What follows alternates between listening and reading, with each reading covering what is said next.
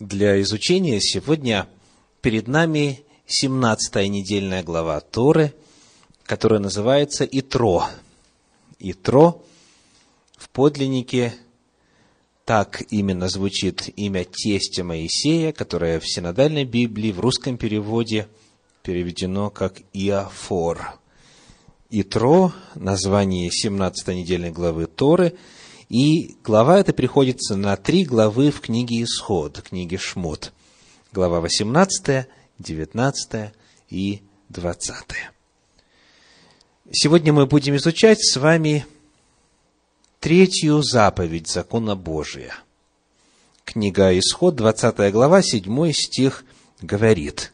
Исход, 20 глава, стих 7 не произноси имени Господа Бога твоего напрасно, ибо Господь не оставит без наказания того, кто произносит имя Его напрасно. Вот заповедь Божья для изучения сегодня. Вначале удостоверимся, что мы правильно понимаем главные термины – Первое. Что является запрещенным объектом? Что запрещено? Какой объект, в отношении чего запрещения высказаны? Имя. Не произноси имени Господа Бога твоего. Вот запрещенный объект. И, естественно, поднимается вопрос, какое имя? Не произноси имя. Какое имя? У Бога много имен. Вот как на этот вопрос отвечает Торат Коганим, учение Коэнов, галахический комментарий книги Вайкра, книги Левит, созданный в стране Израиля во втором веке нашей эры – раздел Кдошим на книгу Ваикра, 19 глава, 12 стих, на книгу Левит 19.12, где сказано так, «Не клянись моим именем в неправде». Что имеет в виду Тора? Задает вопрос это древний документ. Сказано, «Не возноси имени Господа Бога твоего в суе» цитируется третья заповедь. Может быть, нельзя произносить только особое имя – Откуда выводим, что запрет распространяется и на все имена Бога? И вот какой ответ дает Тора от Коганим. Сказала Тора моим именем. То есть, любым именем, которое есть у меня. Мое имя – это и Йод Хей Вав Хей, Ехва, Егова, Яхве, это и Элохим, это и Адонай, и Шадай, и Цеваот, и так далее, и так далее. У Бога много имен. И каждое имя по-разному раскрывает Божью сущность. Каждое имя по-разному раскрывает Божий характер. В отличие от того, как имена сегодня используются в нашей культуре, когда у одного человека, как правило, одно имя, да? В отличие от того, как в современном обществе, в западном обществе используются имена, в библейскую эпоху у человека могло быть больше, чем одно имя, даже если о человеке идет речь. Например, кого звали Иедидия? Кто помнит? Кого звали Иедидия? Соломона. Спасибо, верно. Так, а кого звали Осия? Иисуса Навина. А кого звали Сарай? Правильно, Сару. И разные имена в разные эпохи жизни человека разное означали в зависимости от статуса. Одна и та же личность имеет несколько имен. Это стандартная ситуация для Торы. Но в современном обществе некоторым это кажется странно. Они все хотят найти вот то самое правильное имя Бога. Священное Писание открывает, что у Бога есть и такое имя, и другое имя, и третье, и он открывается с разными именами в зависимости от ситуации. Потому что в разной, в разной ситуации он должен себя открыть, ему важно себя открыть с разной стороны, разную грань своего естества показать. Потому тот, кто есть Ягва, Он же есть и Элогим, и Адонай, и Эль-Шадай, и Цеваот, и Егова Ире, и так далее, и так далее. Это все тот же Бог, у него разные имена, их много.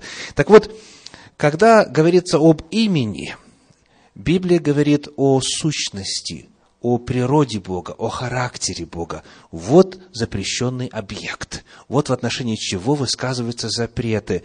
Повторюсь, Турат Коганим, запрет распространяется на все Божьи имена. Второй вопрос о прояснении терминов. Какое действие запрещено? Что сказано? Нельзя делать. Не произноси. Не произноси. В подлиннике произносить это глагол давар, глагол амар, но здесь, наряду с другими глаголами, которые означают «говорить», нету в подлиннике слова, которое бы означало произносить слова. Вместо этого перед нами глагол «носа». Ло носа, не... Что такое носа? Вот как переводится – Носа – это поднимать и нести. Поднимать, брать, нести. Вот как этот глагол переводится в книге Берешит в 4 главе в стихах 7 и 13. Берешит, 4 глава, стихи 7 и 13. Бытие, 4 глава, стихи 7 и 13. «Если делаешь доброе, то не поднимаешь ли лица?» А если не делаешь доброго, то у дверей грех лежит. Он влечет тебя к себе, но ты господствуй над ним. Как здесь переведено? Поднимаешь. Поднимаешь носа. А тринадцатый стих вот как звучит. «И сказал Каин Господу, наказание мое больше, нежели снести можно». Носа переведено как «снести», то есть выдержать нагрузку, нести. Таким образом, повторюсь, не произноси, дословно в подлиннике означает не бери, не поднимай, не носи. Комментатор, современный комментатор Торы Равин Зеев Дашевский пишет, слово «наша» означает, строго говоря, «не поднимай», Имеется в виду, что не надо браться за все, что связано с божественным, понапрасну. Правда интересно? Я повторю. Нельзя, не надо браться за то, что связано с божественным, понапрасну. Ну и, наконец, запрещенный способ. Объект имя, запрещенное действие не бери, не носи, и как нельзя это делать? Не носи имени Господа Бога твоего напрасно. Вот способ, запрещенный способ. Напрасно – это слово тоже очень интересное. В подлиннике слово «шаве». «Шаве» – «шав» означает пустота, суетность или суета, ложь и беззаконие. Вот такие четыре перевода. Пустота, суета, ложь и беззаконие. В Таргуме, в арамейском переводе Торы, Таргум Анкелос привел два разных перевода этого слова. Первое в суе он переводит как лемигна на арамейский, то есть напрасно. Второе как лешикра, ложно. Когда мы смотрим с вами на англоязычные переводы, например, English Standard Version говорит, английский стандартный перевод, «You shall not take the name of the Lord your God in vain». Дословно, «Не бери имени Господа Бога твоего напрасно». Не бери имени Господа Бога твоего напрасно.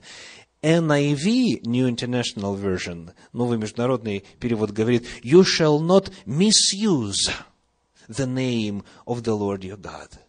Не используй неправильно имя Господа Бога твоего. Таким образом, используемые в третьей заповеди слова намного шире, чем просто произнесение в суе, как говорят в народе, или произнесение напрасно. Используются слова, которые описывают общее неверное использование имени Божия, которое вбирает в себя различные измерения. Если идти строго буквально по тексту, то не бери, не носи, не поднимай имени Господа Бога твоего в пустоте или попусту, в суете, ложно и беззаконно. Как же это? Что конкретно запрещено? Я нашел в Священном Писании семь главных ответов на вопрос, как эта заповедь нарушается. Что конкретно Библия сама непосредственно говорит о запретах касательно использования Божьего имени. Каковы способы нарушения этой заповеди? Первый. Первый, как бы очевидный, если идти по стандартному русскому переводу, не произноси имени Господа Бога твоего в суе. То есть первый можно назвать бездумной профанацией. Бездумной профанацией имени Божия. Если открыть словарь Ожегова и посмотреть значение слова «Боже», то оказывается, Боже – это междометие. Цитирую, междометие, выражающее удивление, восторг, негодование. Представляете? Самое высокое слово в языке – Бог, Боже. Оно используется как междометие, как нечто незначительное, мимолетное, причем выражать может все, что угодно. Удивление, восторг, негодование и так далее. Вот это очень распространенное, в частности, в русском языке, не только в русском, использование имени Божия. В английском языке появилось сокращение, акроним OMG, да? OMG.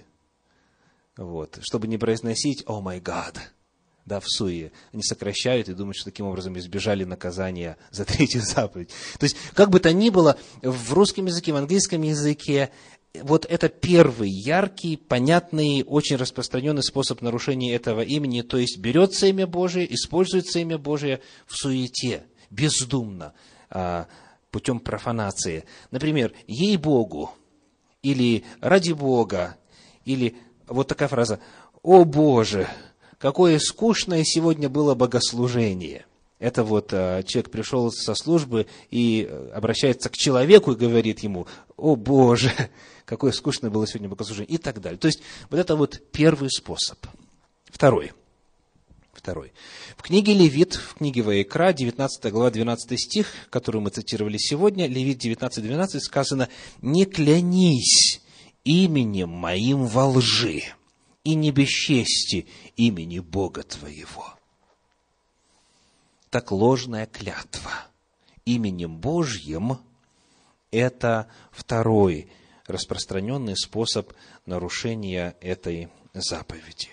Как пишет классический иудейский комментарий Санчина, третья заповедь запрещает использовать имя Всевышнего для подтверждения лжи и неправды – фраза «не произноси имени Бога» означает «не клянись именем Всевышнего во лжи».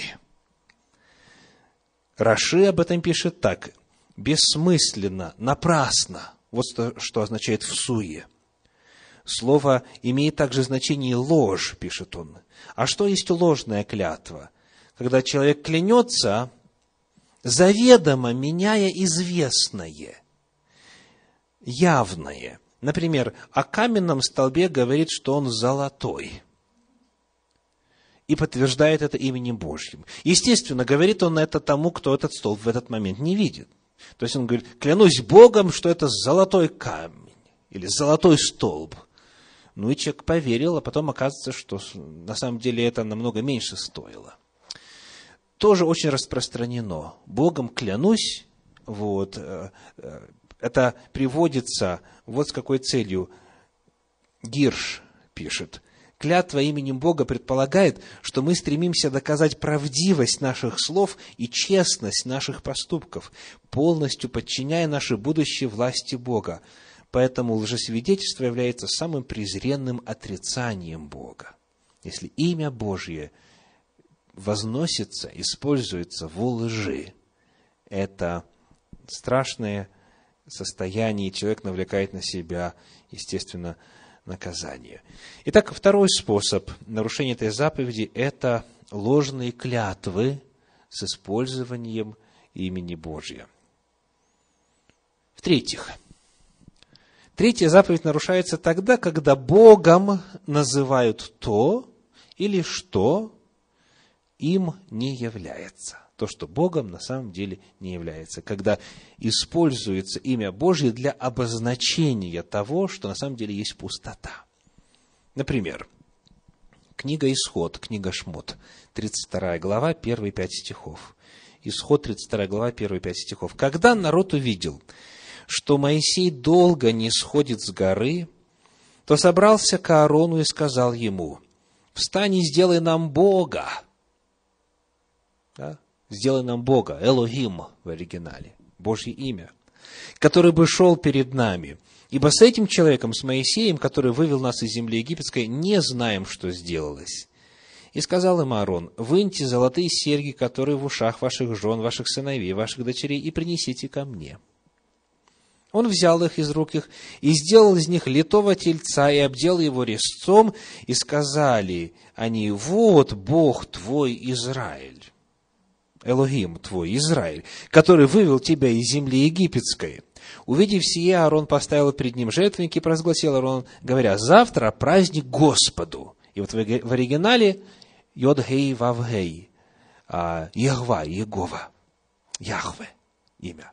То есть, иными словами, вот этого тельца назвали Элогимом и Егова, Богом, применив к нему Божьи имена, два Божьих имени. Вот это, естественно, навлекло на народ наказание, язву, мор.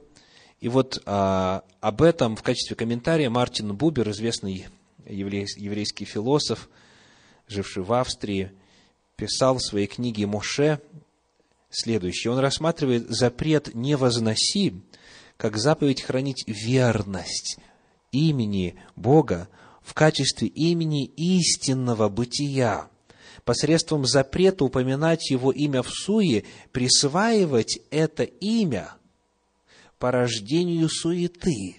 Таким образом, запрещены языческие культы, идолослужение, колдовство. Однако суть дела, из-за которой все это запрещено, состоит в признании и исповедании абсолютного господства владыки, абсолютного руководства господина. И самое главное, признавать его как такового – а не в виде предметов для этого изготовленных. Итак, когда божественные э, прерогативы, божественные качества, статус божества переносится на предметы, переносится на, в данном случае, какие-то языческие амулеты, объекты поклонения и так далее, это есть использование имени Бога в суете, в пустоте. Итак, третий грех – обозначение Богом того, что им не является. И в религиозной практике это тоже очень-очень распространено. Когда объекты становятся объектами поклонения, и они сопрягаются с Богом, и в мировоззрении людей заменяют Бога. Четвертое, что является распространенным нарушением третьей заповеди, оно несколько похоже на третье, но и отличается вместе с тем от него, это магизм. Магизм. Ну, давайте вспомним, что такое магизм. Это вера в сверхъестественную силу определенных слов или последовательности действий.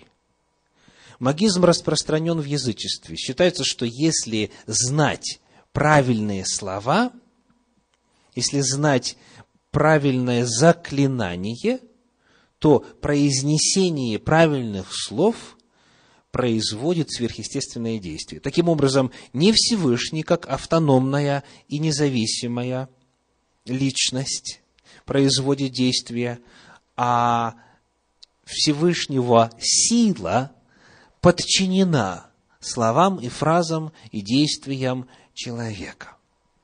Так вот, магизм – это четвертый способ нарушения заповеди «не бери имени Бога, не используй имени Господа Бога твоего напрасно». Вот как об этом пишет исследователь Кассута. «Не используй имя Господа для суетных вещей, не только для пустых клятв, как гласит общепринятое толкование – это лишь частный случай. Здесь же не идет речь о частностях, но и вообще для любого рода суетных высказываний, которые народы мира произносят с именами их богов. Например, для клятв, заговоров и гаданий и тому подобное. В народе очень распространены всевозможные заклинания с именем Бога. То есть произносится имя Бога, в зависимости от а, религии имя разного Бога. Если говорить о религиях, основанных на священных писаниях, то там используются Божьи имена. И так произносится имя Бога, а дальше определенные заклинания, определенные фразы. Магизм – это вера в то, что вот эти слова обладают силой. Вот какой пример есть у нас на страницах апостольских писаний. Книга «Деяния апостолов», 19 глава, стихи с 13 по 16. Деяния апостолов, 13 глава, с 13 по 16. 19 глава, с 13 по 16 стихи. Даже, сказано, некоторые из китающихся иудейских заклинателей стали употреблять над имеющими злых духов имя Господа Иисуса, говоря – заклинаем вас Иисусом, которого Павел проповедует. Это делали какие-то семь сынов иудейского первосвященника Скевы. Но злой дух сказал в ответ, «Иисуса знаю, и Павел мне известен, а вы кто?» И бросился на них человек, в котором был злой дух, и, одолев их, взял над ними такую силу, что они, ноги и избитые, выбежали из того дома. Итак, многие бы сказали, они все правильные слова произнесли. Те же самые слова апостолы произносили, и был чудный результат. Но эти заклинатели подошли к этим словам как именно к магизму, как к имеющим силу сами по себе. И результат был самый плачевный. Вот, например, свят, свят, свят, да? Вот стоит произнести, и, как говорят в народе, от, от, ну, от него, я не буду называть имя, и, и след простыл, да? Вот это пример магизма. То есть, когда люди верят, что использование каких-то имен или атрибутов, связанных с Богом, а Кадош – это одно из имен Божьих, так? Или атрибутов Бога, а, то есть святой, а, оно вдруг имеет магическую силу, и дьявол или бес тут же убежит. Вот это магизм, это нарушение третьей заповеди. Пример магизма. Так, четвертый распространенный способ. Пятый. Формализм богослужений. Формализм служения Богу. Пятый. Формализм служения Богу. Книга пророка Исаии, 29 глава, стихи 13 и 14.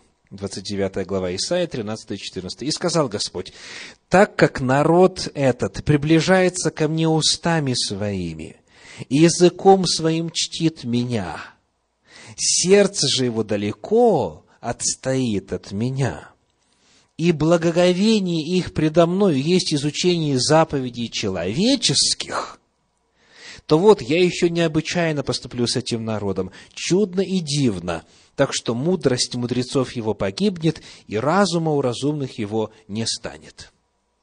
Так что происходит? Устами своими приближается ко мне, и языком своим чтит меня. То есть говорят все правильно. благолепно, благоговейно, по книге, как говорится, не придерешься. Но, а на самом деле, сердце их далеко отстоит от меня. То есть, служение при правильной форме не имеет никакого э, ценностного содержания в Божьих очах. Господь говорит, они погибнут. Вот как об этом пишет Зеев Дашевский. Третья заповедь запрещает как бы только формально присутствовать, при том, что Он, Всевышний, здесь. Не сочетай, не сопрягай имя Всевышнего, повелителя твоего, с чем-то ненастоящим, в чем нет настоящего Его присутствия, пишет исследователь. И это и видно в третьей заповеди, чтобы ты не сопрягал присутствие Всевышнего с чем-то пустым, вместо того, чтобы это было наполнено содержанием. В апостольских писаниях мы встречаем ту же самую мысль. Евангелие от Матфея, 7 глава, стихи с 21 по 23 говорят. Матфея, 7 глава, стихи с 21 по 23. «Не всякий, говорящий мне, Господи, Господи, войдет в Царство Небесное, но исполняющий волю Отца моего Небесного. Многие скажут мне в тот день, Господи, Господи, нет Твоего ли имени?» Чувствуете связь с третьей заповедью? Не от Твоего ли имени мы пророчествовали? И не Твоим ли именем бесов изгоняли? И не Твоим ли именем многие чудеса творили? И тогда объявлю им, я никогда не знал вас, отойдите от меня, делающие беззаконие.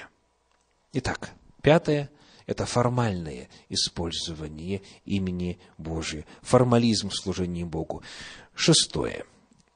Шестое – нарушение, шестой вид нарушения третьей заповеди – это узурпация божественных прерогатив. Узурпация божественных прерогатив. Захват и присвоение того, что только Богу по праву принадлежит.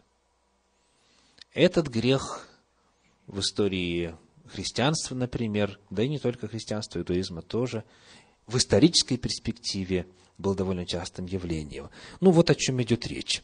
Например, Второе послание Фессалоникийцам, вторая глава, стихи 3 и 4. Второе Фессалоникийцам, вторая глава, стихи 3 и 4. «Да не обольстит вас никто никак, ибо день тот не придет, доколе не придет прежде отступление, и не откроется человек греха, сын погибели, противящийся и превозносящийся выше всего называемого Богом или святынью, так что в храме Божьем сядет он как Бог, выдавая себя за Бога.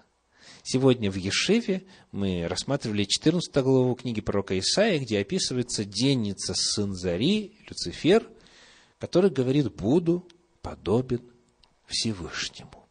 И вот эта идея выдавая себя за Бога, она с тех пор неоднократно реализовывалась, в том числе и среди религиозных людей. Когда священнослужитель, скажем, берет на себя э, власть и смелость называть себя заместителем Бога на земле. Или же присваивает себе божественную прерогативу отпускать грехи и так далее, и так далее. Это нарушение третьей заповеди, когда несется, используется имя Божье напрасно узурпация божественных прерогатив. И, наконец, седьмое, распространенное нарушение третьей заповеди таково. Посмотрим вначале на два отрывочка из Священного Писания. Книга пророка Иезекииля, 36 глава, стихи 20 и 21. Иезекииля, 36 глава, стихи 20 и 21. «И пришли они к народам, куда пошли, и обесславили святое имя мое. Потому что они говорят, о них говорят, они народ Господа. Они народ Господа и вышли из земли Его. И пожалел я святое имя мое, которое обесславил дом Израилев у народов, куда пришел. Заповедь что говорит? Не неси, не носи имени Господа Бога твоего напрасно. Иными словами, если назвался верующим, будь верующим. Потому что о них говорят, они народ Господа. Они пришли везде повсюду, разъехались и обесславили Божье имя, говорит пророк Иезекииль. В апостольских писаниях та же самая мысль. Послание к римлянам, 2 глава, стихи 17 по 24. Римлянам 2 глава, 17 по 24. «Вот ты называешься иудеем, и успокаиваешь себя законом, и хвалишься Богом, и знаешь волю Его, и разумеешь лучше, научаясь из закона, и уверен о себе, что ты путеводитель слепых, свет для находящихся во тьме, наставник невежд, учитель младенцев, имеющий в законе образец ведения и истины. Как же ты, уча другого, не учишь себя самого? Проповедуя не красть, крадешь, говоря не прелюбодействуй, прелюбодействуешь, гнушаясь идолов, святотатствуешь, хвалишься законом, а преступлением закона бесчестишь Бога. Ибо из-за вас, как написано, имя Божие хулится у язычников. Итак, седьмое нарушение – это несоответствие жизни статусу верующего несоответствие поведения человека статусу верующего. И это, к сожалению, сплошь и рядом.